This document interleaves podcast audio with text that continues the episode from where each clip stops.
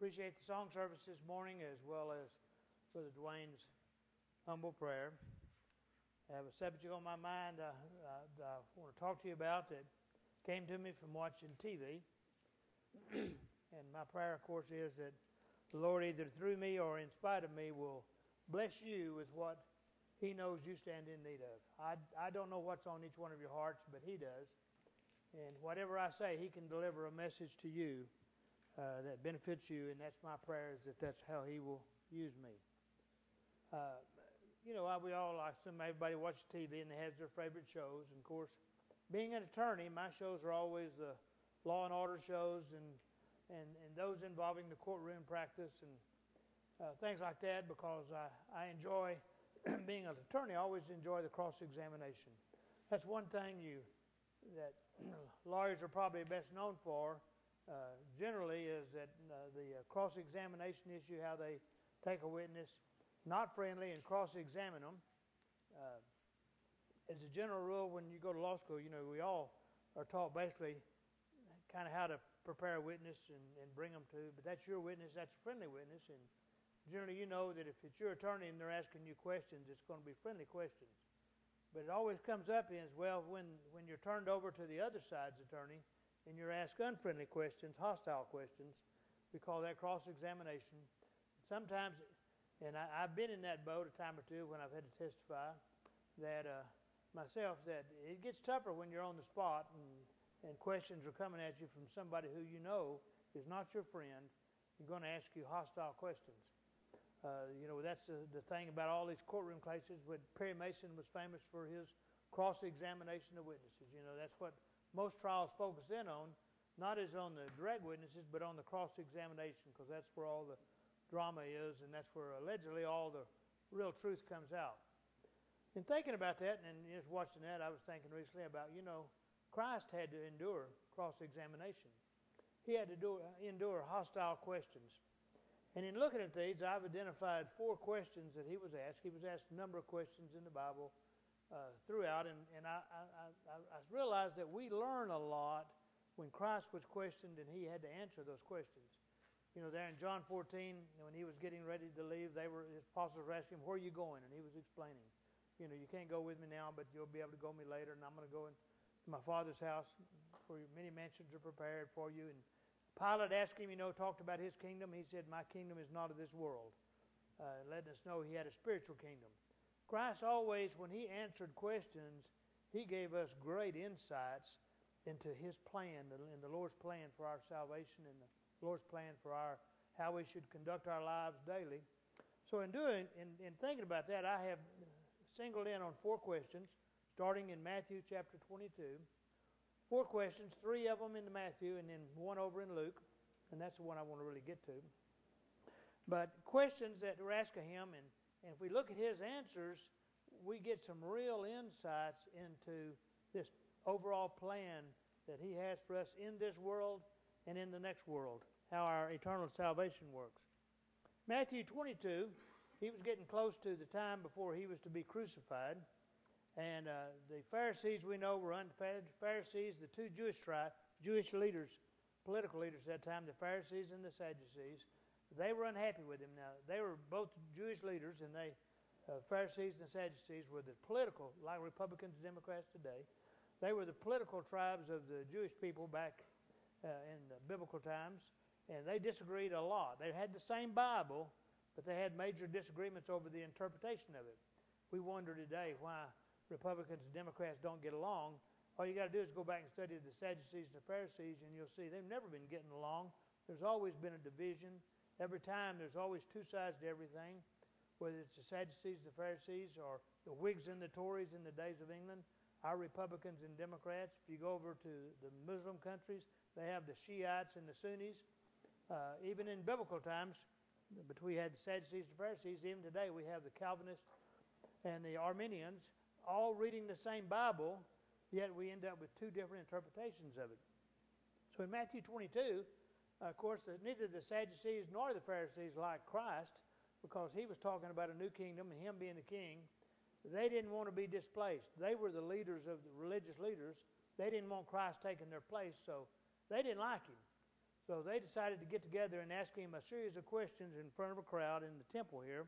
And they were going to ask him a question beginning in Matthew 22, verse 15. He's been preaching and talking and teaching parables in the synagogue, I mean, in the temple, I mean, excuse me. And now we see that uh, verse 15 it says, and they were unhappy because people were believing him and people were listening to him. And the Pharisees and Sadducees, they were the religious leaders. They wanted people listening to them not to this new guy Christ. Verse 15 says, Then went the Pharisees and took counsel. They got together and figured out how are we going to ask this guy questions. Said the, then went the Pharisees, took counsel, how they might entangle him in his talk. They clearly want to get him mixed up and tangled, try to show the people this guy's not really who he says he is, it's not the truth. So they want to confuse him. They, they're hostile to him. They don't like him. They want to ask him cross examination and put him on the spot. And they sent unto him their disciples, the Pharisees, some of their disciples, along with the Herodians. The Herodians were another Jewish group who weren't particularly religious. They liked King Herod. They like the government. That's, that's the people who are not really religious, but they love government. I think of this as lobbyists and people who work going to Austin and lobbying and, and, and working in government and loving politics you know, I, I, find myself in that boat sometimes. I enjoy politics and I enjoy working with uh, government officials. That's who these Herodians were. They didn't really care about religion all that much, but they enjoyed uh, uh, working for Rome, working for the Roman government. You know, Matthew, when he was before he was called a disciple, he was a tax collector. He was a Jewish person that was a tax collector. The Jews generally didn't like the Roman government. They didn't want the government telling them what to do. And Matthew was not really friendly with them he was a tax collector, and of course, that's how one reason Jesus recruited him to be an apostle. Didn't recruit him, he named him, chose him. You know, we also have Simon the Zealot was one of Christ's apostles. Simon the Zealot means they were zealous for the Jewish faith. They didn't want Rome interfering at all, and yet Christ picked these two people who would otherwise be enemies, be political enemies. Matthew, the tax collector for the Roman government, and Simon the Zealot for the Jews. So, but only could Christ pick such a diverse group of men and bring them all together for Him. And there's a there's a lesson for for us in the church too. You know, we don't always agree agree politically on a lot of things, but we all come together for Christ because He's He's not focused on politics. He's focused on us and loving us unconditional life. But the Pharisees went together and they sent their disciples along with Herodians. And they asked him, and first of all, they're going to try to flatter him a little bit, and this is insincere flattery much like everybody does when they approach the king or a congressman or a president. Everybody always brags on them and how smart they are, and you're just flattering him, and it's really unsincere flattery. They say, Master, we know that thou art true and teachest the way of God in truth. Neither carest thou for any man, for thou regardest not the, right, the person of men. They kind of gave that a bad slang. You know, and God doesn't put any preference on men, women, a Jew, Gentile, uh, bond, or slave, slave, they're all uh, slave or free. I mean, they're all one in Christ. We know He's taught us that. He doesn't regard one person over the other. They're all His children that He uh, wants. And so that's a, a takeoff of that, but that's a basic truth statement. And they said next, Tell us therefore, what thinkest thou? Is it lawful to give tribute to Caesar or not? Is it lawful to pay tax to Caesar? The reason this is a trick question is this is a It's one of those lawyers call, Are you still beating your wife question. Whichever way he answers it, they're going to get him. And, you know, it's like, You're still beating your wife. Ask somebody if you're still beating your wife, and they say no, and I say, Okay, but you did beat her. You're not still beating her, but you did it one time. Or if he says yes, then you're still beating your wife. Either way, you're going to look bad in the eyes of people listening. This way, they're saying, is it, is it proper to pay tax to Caesar? Well, the Jewish people out there didn't care for Rome, didn't like the Roman leadership. If he says yes, then they're going to be mad at him because they don't. We don't want to pay tax to Caesar. but the Herodians here did like Caesar, and if he answers it, yes, it is proper, then uh, if it's proper to pay tax, it'll make the Jewish people unhappy. But if it's not proper, they're going to go tell the Roman authorities this guy's out here telling people they shouldn't have to pay taxes to Caesar. Either way he answers it, he's going to be in trouble. Of course, before we get into this, being a lawyer, I, I, you know, we all enjoy lawyers enjoy cross examination. Jesus is not one person I'd want to try to cross examine. One thing lawyers are supposed to know, you're supposed to know the answer of questions before you ask. They didn't know that. They didn't take that to heart.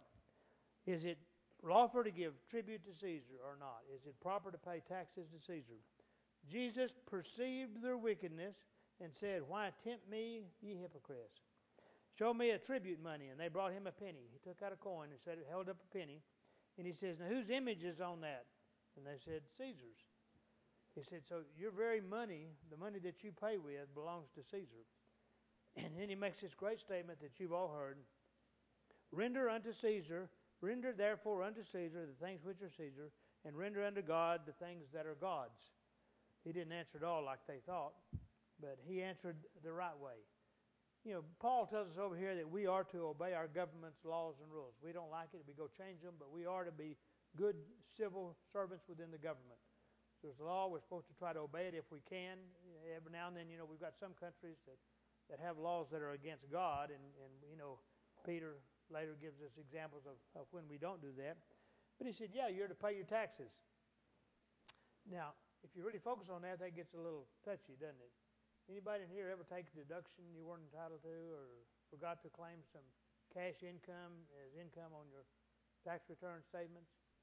it gets a little tricky when you start focusing in on this. You get a little, he said, render unto Caesar the things that are Caesar's. If it's proper under the tax code, then you, you don't, but you pay your taxes that are due. Anybody ever had a garage sale and once that money didn't get reported on your tax return? I'm asking these questions myself. I've got some of the same issues here, but Christ says this for all of us. If it's the law, we ought to follow the law. but it gets a little personal when we start thinking about ourselves but it doesn't get near as personal as it's about to get when he says, and render unto God the things that are God's. boy, I'm, I'm more persecuted under that one.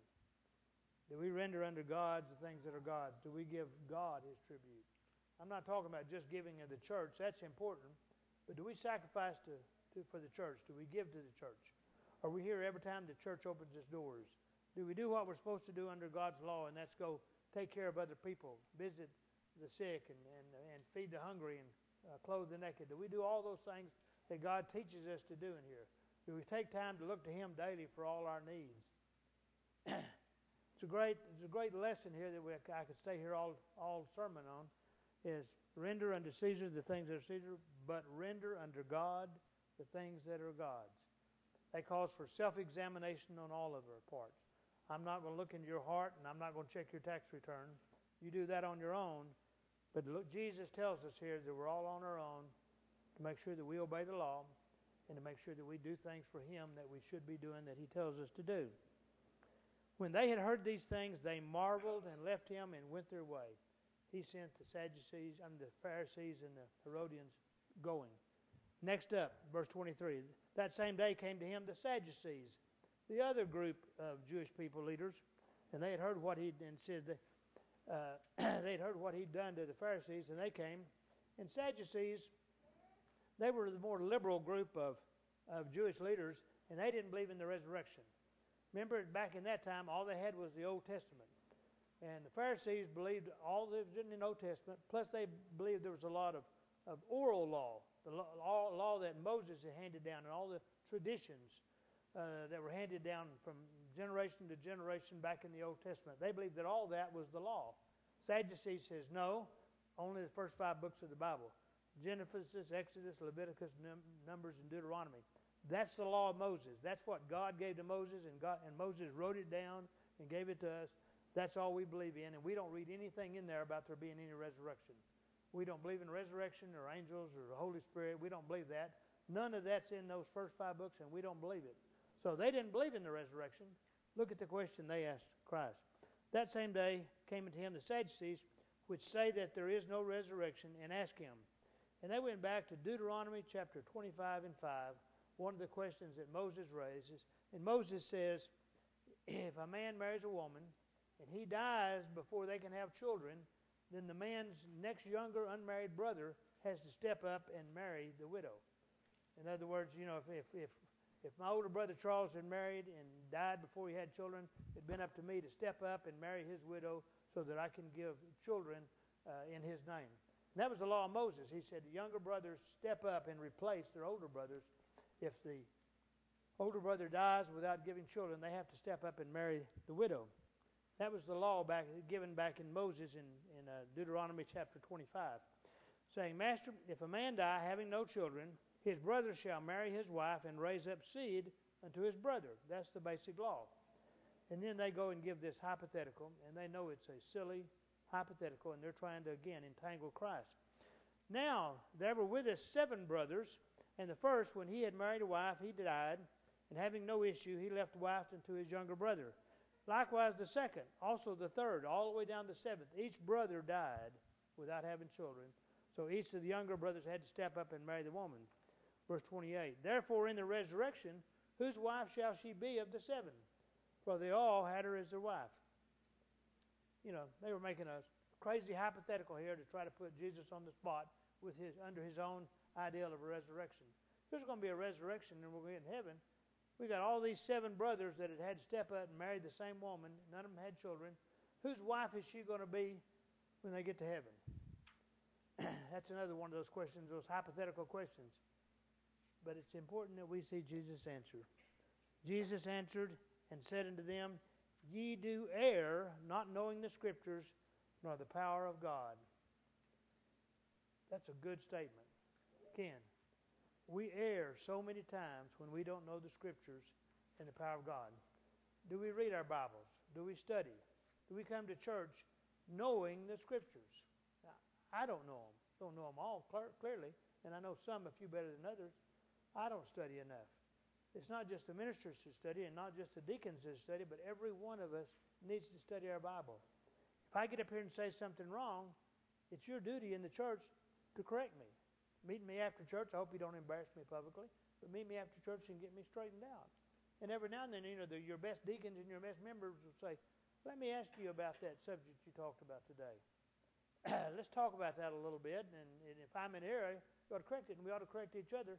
But also, you will know the scriptures and you won't fall into this boat that the, that the Sadducees have fallen into because they don't know their own scriptures. They believe the law of Moses, and yet we find out they didn't really understand the law of Moses. He said, You err, not knowing the scriptures nor the power of God. And again, it's the duty of every one that's a child of God to know the scriptures. As best we can, we need to know them and study them and learn them. He says, For in the resurrection, they neither marry nor are given in marriage, but are as the angels of God in heaven. There is no marriage in heaven, that's what he tells us. If you read and study, you know marriage is for us today. It's for us and benefit of us here in life. It's not for heaven. Now, you're going to get to heaven and we're going to know everybody. You're going to love everybody. It's not to say you won't know your mother and your father and your kids in heaven, but there's no male or female. There's no Jew or Gentile. There's no bond or free, we're all alike in Christ. We're spiritual beings in heaven. We'll have a bodily form. We tell that in the scriptures. but there's not any marriage, and that's what he's telling them. That, that's, that's taught to you in the Old Testament, he says. But you guys don't believe in the resurrection. He said, But as touching the resurrection of the dead, have you not read that which was spoken unto you by God, spoken to, by God, which, he, which Moses wrote down? He said this. He goes back into uh, uh, Exodus, in the book of Exodus, chapter 3, I believe it's 5 or 6, verse 5 or 6, but Exodus chapter 3. When Moses, when Moses went to the burning bush, and a God appeared to him in the burning bush, and, he, and the, the, the voice out of the bush says, I am the Lord, I am the God of Abraham. He says, I am the God right now. And Abraham's been dead hundreds of years. And God speaks to him and says, I am the God of Abraham and of Isaac and the God of Jacob. God is not the God of the dead, but of the living. All these people that he's mentioned are still alive. They're not dead. He lets us know that after we die, we live again. The question that Job asked, you know, if a man dies, shall he live again? Christ says, not only is that in the book of Moses, that's the very first words that God spoke to Moses. The first words we have recorded is when Moses went up to the burning bush and God spoke to him out of that burning bush, I am the God of Abraham and of Isaac and of Jacob. And he said, that proves there's a resurrection right there because God said these people are, have been resurrected and they are still alive physically. And then when the multitude heard this, they were astonished at his doctrine. Now, there's two questions. Now, the third one, and I'm partial to it too, but when the Pharisees heard this, they, that he had put the Sadducees to silence, they were gathered together, and then one of them, which was a lawyer, asked him a question, tempting him. Now, they, they, they brought in the lawyer, and this is not really the lawyers like we know it today, but he did understand the law, the old law. These other two guys had missed it on the law. They didn't understand the laws. What Jesus said, you err not knowing the laws. The third one, a Pharisee asked him, and a Pharisee lawyer asked him, Master, which is the greatest commandment in the law? The Pharisees, they had all these, they believed all the law of Moses. You had to follow it. Plus, they believed all these uh, other laws that, that came up by tradition. You know, you're not supposed to work on Sunday. So they said, well, that means you can't even walk on Sunday, but you got to walk a little bit. So they said, they end up finding you can walk about half a mile, but you can't walk more than that. That became the law by oral tradition. And they had hundreds of traditions. If you go back and read and study, and I've forgotten the amount, but it's like 636 laws under the Old Testament. And this Pharisee here, and the Pharisees knew they couldn't follow all the laws. None of us could. None of us can. Peter tells us that our forefathers couldn't follow the law because there was so much of it and so massive and too much to remember. But that's what it takes to get to heaven is following the law. Following the law, you had to do that, so you had to know what the law was. And uh, Peter says nobody was able to follow it and tells it. But that's what these Pharisees are asking. So they wanted to go to heaven and they considered themselves righteous. So they came up with this idea about, well, you got to follow law, as many laws as you can. You got to follow the big ones, like the Ten Commandments. And then you kind of do the best you can as they get lesser and lesser laws. Kind of do the best you can. So they're trying to figure out put him on the spot. Which one's the greatest law? Give us the greatest so we can figure out, you know, those that we have to do and those that we don't have to do. And of course, and, and Christ here tells us uh, with his answer, which is the greatest commandment under the law? And Jesus says, you know, he know, he's aware that under the Old Testament there was 630, 13 or 36, I've forgotten, laws under the Old Testament. Christ says, I'm going to make it easier for you. I'm taking those 636 and I'm reducing them to two. Two laws is all that we're under now. And you know what? I don't even always follow those. I'm not too good at following those. But he said, Thou shalt love the Lord thy God with all thy heart, with all thy soul, with all thy mind. That's the first and the great commandment. That's easy. Number one, love the Lord with all your heart, your mind, and your soul. That's the first and great commandment. And the second is likened to the first, Thou shalt love thy neighbor as thyself. Now, are the Ten Commandments still in place? They were in place in the Old Testament. Well, Christ has replaced those and says now there's only two love the Lord and love your neighbor. You know, I think about 90% of us never always fulfill all of those. I don't love my neighbor as I should, and we're going to talk about that a little more in a minute with the fourth question. But I don't even love the God as, as, I, as I should. I, I don't get up and thank Him every morning. I don't have Him on my heart. Sometimes I want to put things ahead of Him. You know, I remember I had a minister tell me one time close to me that says, I can always tell when the Dallas Cowboys kick off at noon on Sundays when they kick off at 3. By, I, I know who's going to be missing from the church. You know, and, and, and I'm as big a football fan as anybody. And I've been known sometimes to go to a Texas Tech game and not be as prepared on Sunday morning as I ought to be because I stayed up late getting frustrated at my Red Raiders. Two commandments we have to follow. You know, and of course we know, and Apostle Paul tells us we can't even follow those two because we all sin and come short of the glory of God. He said, On these two commandments hang all the law and all the prophets. Pharisees said, you know, you, you, you do you do the big laws as best you can, and you do. I mean, you, you got to follow the big laws, and the lesser ones you you do the best you can on. But they didn't enumerate them. But go over in the book of James, and he says, tells us that you got to follow the law to get to heaven. and if you violate even one of the least of all, one of the least, then you violated the entire law. How many of us are not guilty of that? Uh, we couldn't get there if we had to follow the law. Thank goodness Christ said, I came not to destroy the law, but to fulfill the law, every jot and every tittle. He fulfilled the law for us. For us. Now, that's, that's another one of those things that we take for granted. There's three questions that were asked. I want to spend a little more time on the fourth question. It's over in Luke, the four in which Christ faced hostile questions. It's over in Luke, in, in Luke chapter 10. and uh, he's, uh, he's been, Christ has been preaching, going through the uh, area of, of, Israel, preaching uh, one, and he sends out messengers, send out ministers. In verse 22, he says some things that lead up into what we're about to talk about. All things are delivered unto me of my Father, and no man knoweth who the Son is. No man knoweth who I am, is what he's saying.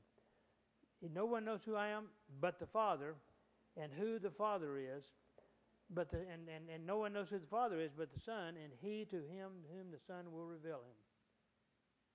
Christ, first of all, says we got an exclusive club. You got to know God and you got to know Christ. But he says no one knows Jesus except God the Father, and no one knows God the Father except the Son. You got kind of an exclusive little country club here. Nobody else can get in. You're not going to know Christ. No one knows Christ except the Father, and no one knows Father except Christ, and them to whom He revealeth. We don't know Christ until Christ reveals stuff to us. He reveals to us who He is. He reveals to us who God is. Then he goes on and says, sometimes we say, you know, if you don't know the Lord, you better get to know the Lord. Christ here says, you're not going to know him until I reveal him to you. And he turned into his disciples and privately said, Blessed are the eyes which see the things that you see. Now he's talking to you this morning. You know, I don't know who's in the Lamb's Book of Life. I don't know who's a child of God, but I'm given signs. That nobody's opened that book of Lamb's Life yet. Won't open it until the end of time. It's sealed with seven seals. But he says we can tell by looking at his disciples who follow him. I don't believe you'd be here in this building on a church on Sunday morning if you're not a child of God. So, you know, you're here this morning because something has touched your heart and told you to be here. Something has touched your heart. Christ has put something in your heart and revealed to you to be here. And this is who he's talking to, and he's talking to you. Blessed are the eyes which see the things that you see. You see something through your heart. Your eyes see something through your heart that Christ put there, or you wouldn't be here this morning. That tells me that I, you know, I, like I said, I don't know, but I have a blessed assurance that everyone in this room is a child of God, or you wouldn't be here. He said, For I tell you that many prophets and kings have desired to see those things which ye see, and have not seen them, and to hear those things which ye hear, and have not heard them. Christ picks and chooses who he reveals things to. He doesn't know, we don't know why. He said, But bless your Father, because you have chosen to hide these things from the wise and prudent and reveal them unto babes. There's a lot of wise men and women in this world who don't see the things that you see because Christ has opened your heart and your eyes to see them. Now, with that in mind, that's what he's just talked about and preached about. We go into verse 25 of Luke 10. And again, you'll see why I like this one real quickly. And behold, a certain lawyer stood up and tempted him, saying, Master, what shall I do to inherit eternal life?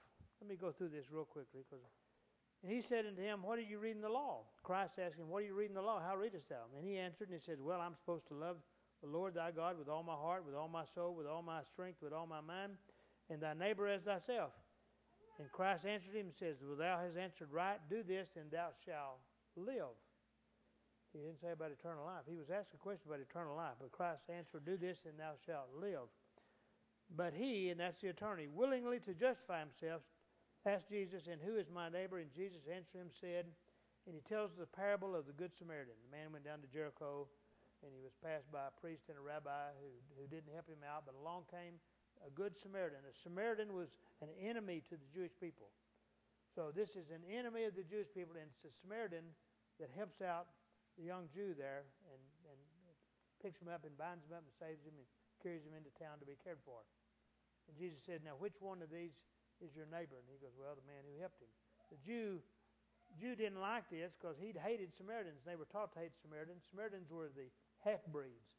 They had go. They were the Jewish people of the lost tribes up in the northern part that had gone and intermarried with the Assyrians, and they'd lost their ethnic purity. Of course, we know that doesn't matter to Christ, but it mattered to the Jewish people. They thought you ought to keep your purity as an ethic as a Jew. That's who the Samaritans was, and Jews hated them. They wouldn't even talk to them, speak to them. The Bible's full of that, how they hated the Samaritans. And yet Christ said, in this case, the Samaritan was your neighbor, and you're to love him as you love yourself. Let me back back up now. Now that we kind of know that story, y'all know the story of the Good Samaritan. Uh, we have laws in, in the state of Texas, even the Good Samaritan laws. If you stop on the side of the road and help someone out who's in strain, you don't have any duty to them, you don't have any obligation.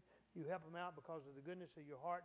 There's laws to protect you from being liable on that under the law. That's the Good Samaritan law. We know what that is. Let's go back and let's look at this question, though, a little deeper. Because God has revealed stuff to you that He hadn't revealed unto others. He said, you know, there's great kings and prophets who desired to see the things that you are now allowed to see. Start off, behold, a certain lawyer stood up and tempted him, saying, Master, what shall I do to inherit eternal life? What do I have to do to get eternal life? Do I have to hear the gospel? Do I have to believe the gospel? Do I have to confess, to repent? Do I got to join the church? Do I got to be baptized? Do I got to go feed those that are hungry? Got to put clothes on those that are naked? Do I got to visit those in prison? What do I got to do? Do I got to go to church? Do I got to give to the church? How much do I have to give? What all do I have to do to inherit eternal life? Implies you got to do something. This is the struggle that Arminians have their whole life.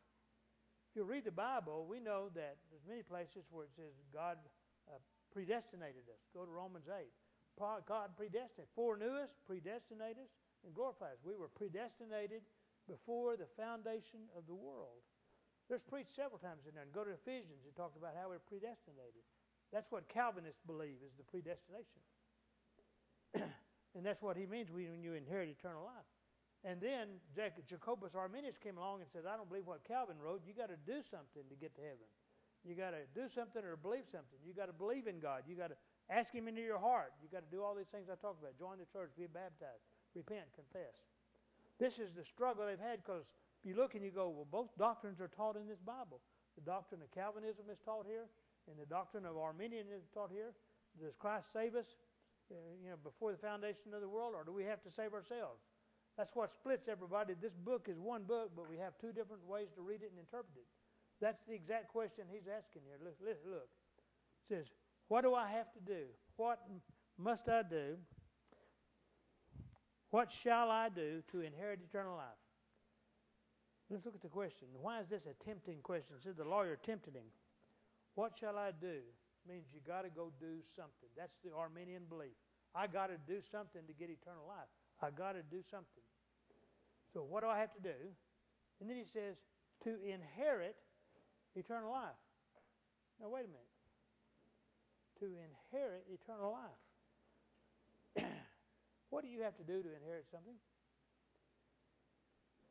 If you're a son or you've got a father or mother that died and left a will and you inherit, what did you do to get that? You didn't do anything. Somebody had to die, but it wasn't you. If you die to get it, you don't get it. You don't get to inherit anything. He's asking me a question.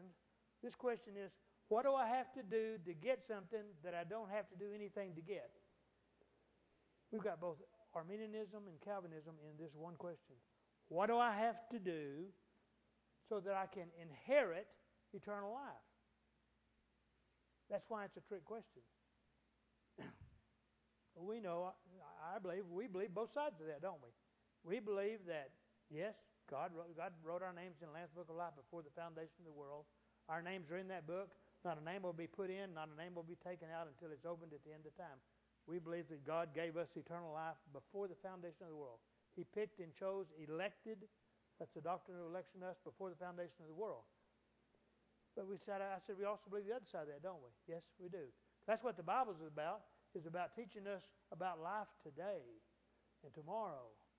If we want to live in this world and have life, remember I said he didn't answer the question, did he? If I want to have life, then you follow God's law.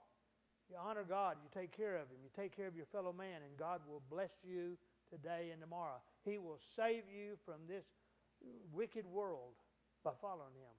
He's going to give you blessings and peace of mind that you've not had by following Him. Now, you're not going to get eternal life. You're sinners. You cannot follow the law. You have no ability to follow the law. None of us do.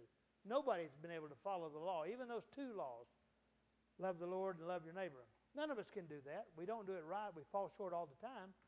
If that's if I've got to follow the law, even those two to get to heaven, then I'm bound for hell. I will not get there. Because of the love and mercy, unconditional love of Christ before the foundation of the world, I feel like I have eternal life. I have the blessed assurance. Do I have an absolute guarantee? No, I can't look in that book. Nobody will until Christ opens it at the end of time.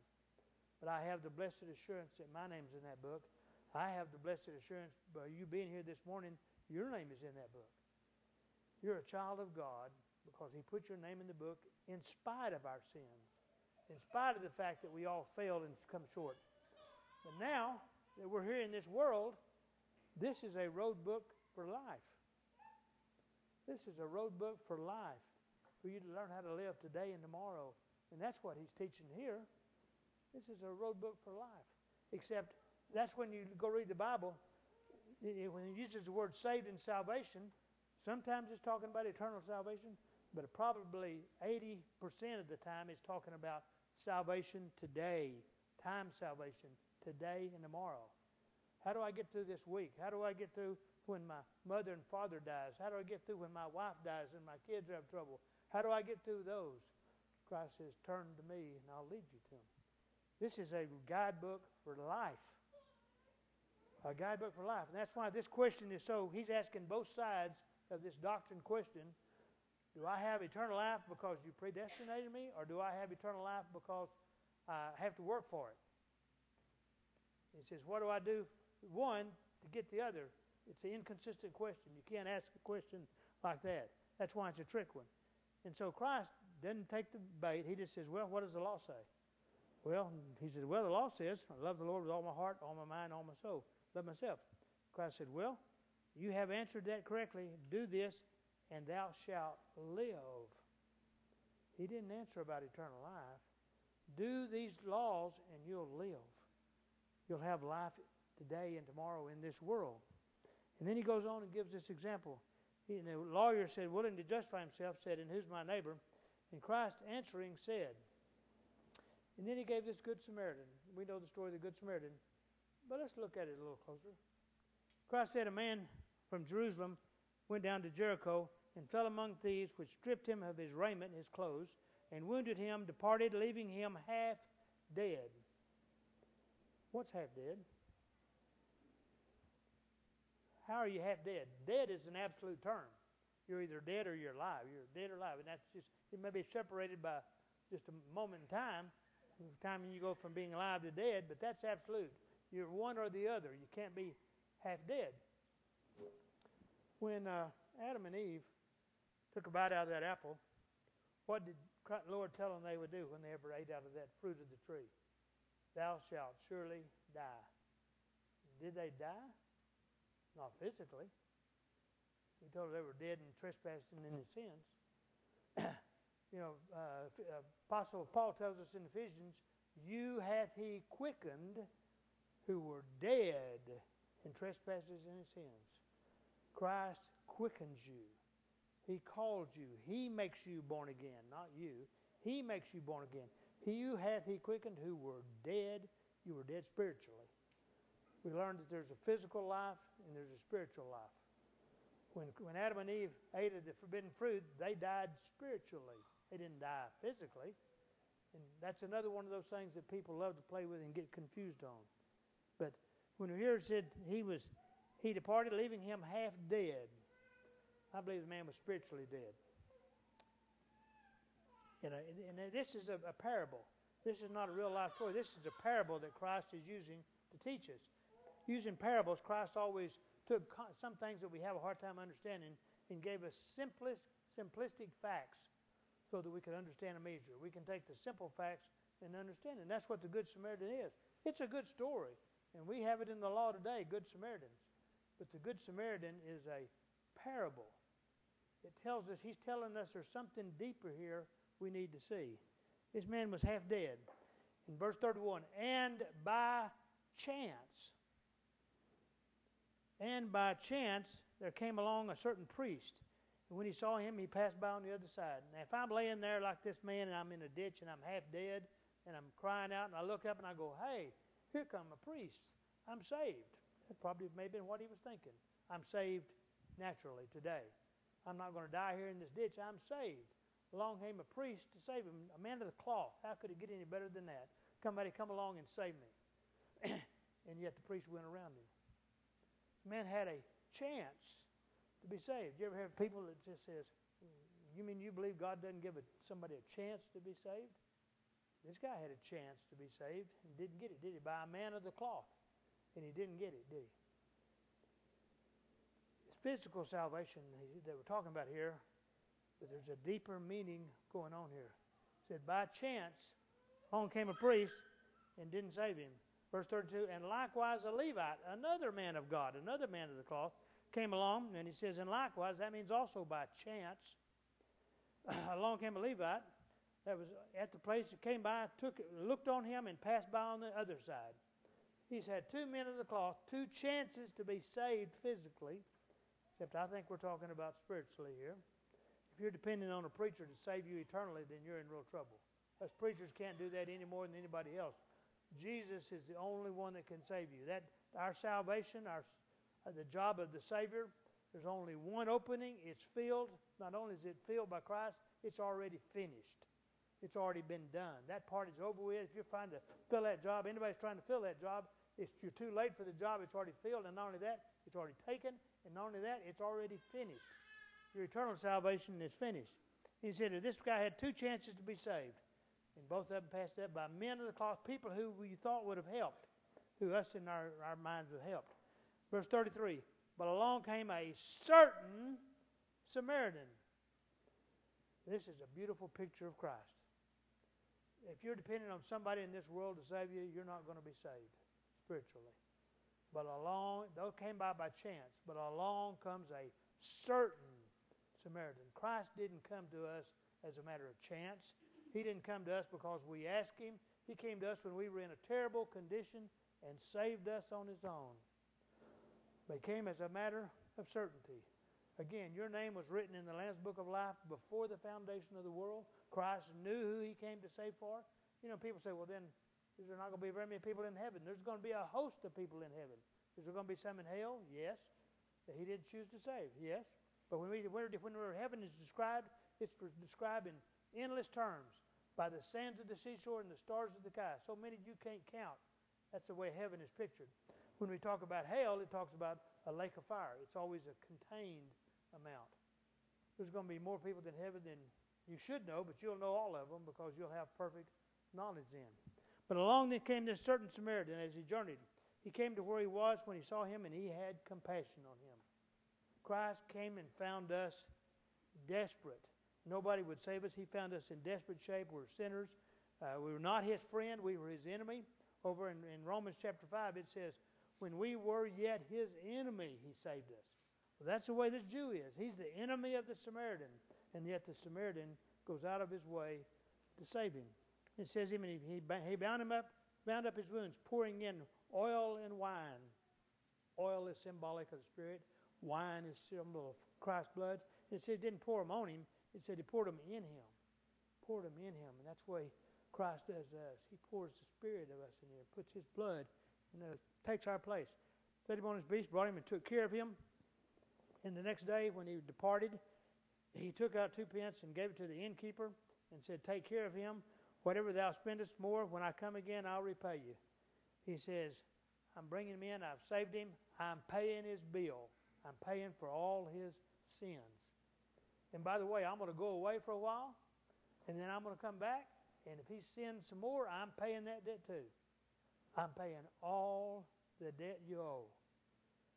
Before I called you, and after I put my spirit in you, if you sin again, I'm coming back and paying for that too. A beautiful picture of Christ in this parable. It's a beautiful picture of how our eternal salvation works. If we like just like this man that was saved on the road to Jericho, he was saved physically. That's why it's a parable. We understand it. But he's telling us about spiritually. Christ comes and saves us spiritually. We're his enemy. We are natural enemies to him. We don't want to do what Christ is. We don't want to follow the law. It's too big of a problem. I've got more stuff. I want to watch TV. I want to go party. I want to go drinking, smoking, gambling. I got all these things I'd rather do in the world. And he comes and puts something in my heart. So now when I do those things, I still may do some of them, you know what? I feel guilty. I have a different feeling that I didn't have previously. I do now. That's what Christ does when he comes and pours oil and wine in you. He heals you and he says, I'm paying his debt and I'm going to go away. And if he runs up any more debt before I get back, I'm paying that too. Christ now asked the man, Which of these three thinkest thou was neighbor among him that fell among the thieves? We all fall among thieves all the time, and Christ comes and saves us. And he said, He that showed mercy upon him, Jesus said unto him, Go and thou do likewise. He just got to talking before this about the Lord shows stuff to his people that he doesn't show to other people. He doesn't show to kings and princes. He's showing us to this. This young lawyer comes along, tries to ask this trick question, and he goes and says, Follow the law. And he says, Now, you do this, and thou shalt live. Now, the lawyer asks a question about eternal life. Christ didn't answer that. But then he goes on and gives this parable in which he absolutely answers our eternal salvation. We are saved by a good Samaritan who owes us no favor, no debt, had, has no reason to save us at all, but because of his love and his, his unconditional love and his mercy, he pours out his love on us and saves us eternally. The least we ought to do is say thank you. Your salvation, eternal salvation, is complete and over. Now, how do we say thank you? You go listen to the gospel. You follow the gospel. You join the church. You get baptized. You go give to the, those people that are, that are starving. You go feed those that are hungry. You go clothe those that are naked. you follow Christ. You say thank you to Him. You know, we always say thank you different ways. You know, when my, I was a kid and my parents gave me something I wanted for Christmas, I was thankful. I was so happy, but I was playing with the toy or something or too busy to say thank you. But my mother and dad, you know, that didn't stop them because I didn't say thank you. It didn't stop them from giving to me and taking care of me. They loved me with an unconditional love, whether I said thank you or not. You know, it does something when I would go to mom or dad and say, hey, thank you. And as I got older, I learned to do that. I'd go saying, thank you. I appreciate that. You know, how good does it make you feel when your child comes and tells you thank you? But one more that's bigger than that. when you go up and say thank you to your mom, make sure she's in a group of her friends and you go and you wrap your arms around her leg and say, Thank you, Mom. You're the best mom in the world. Thank you, Dad. In front of a bunch of other men. Thank you, Dad. You're a great dad. You know how good that makes you feel if, that, if they do that, when that happens like that? Christ is the same way. He loves you unconditionally, whether you tell him thank you or not. But when you come and tell him, when you say thank you, then that means more. But when you say it publicly, like you're doing today by coming to church, then he likes it even more. What you're doing today, coming to church, is a good work. It's not going to save you eternally. You're already saved eternally, but it's going to save you timely. The Lord will bless you. He may not bless you openly as we, we think about sometimes. He'll pick the time and manner, and He'll give you a blessing. He'll give you a blessing for coming to church, for reading His Bible, for studying it, for helping your fellow man. He'll bless you for that. You ever go to Him in prayer sometime and you think, well, he didn't answer prayer. I, I prayed yesterday and he hadn't answered it yet. About six months later, you look back and say, that problem is gone. What happened to it? The Lord will pick the way to do it. He'll do it privately. And he'll do it in a manner that'll help you so much and relieve so much off of you. We serve a wonderful Lord who saved us, called us, saved us before the foundation of the world. He calls us when he's ready in time like he did the Apostle Paul like he did all those in the Bible. He picked a time in which he made them born again. He does us the same way. But he's already saved you eternally if we will follow the guidelines that he's given us in this book. This is a book of life, not eternal life. It tells you about eternal life. This book doesn't give you eternal life. It gives you life. I appreciate your kind attention, and my prayer is the Lord will richly bless you.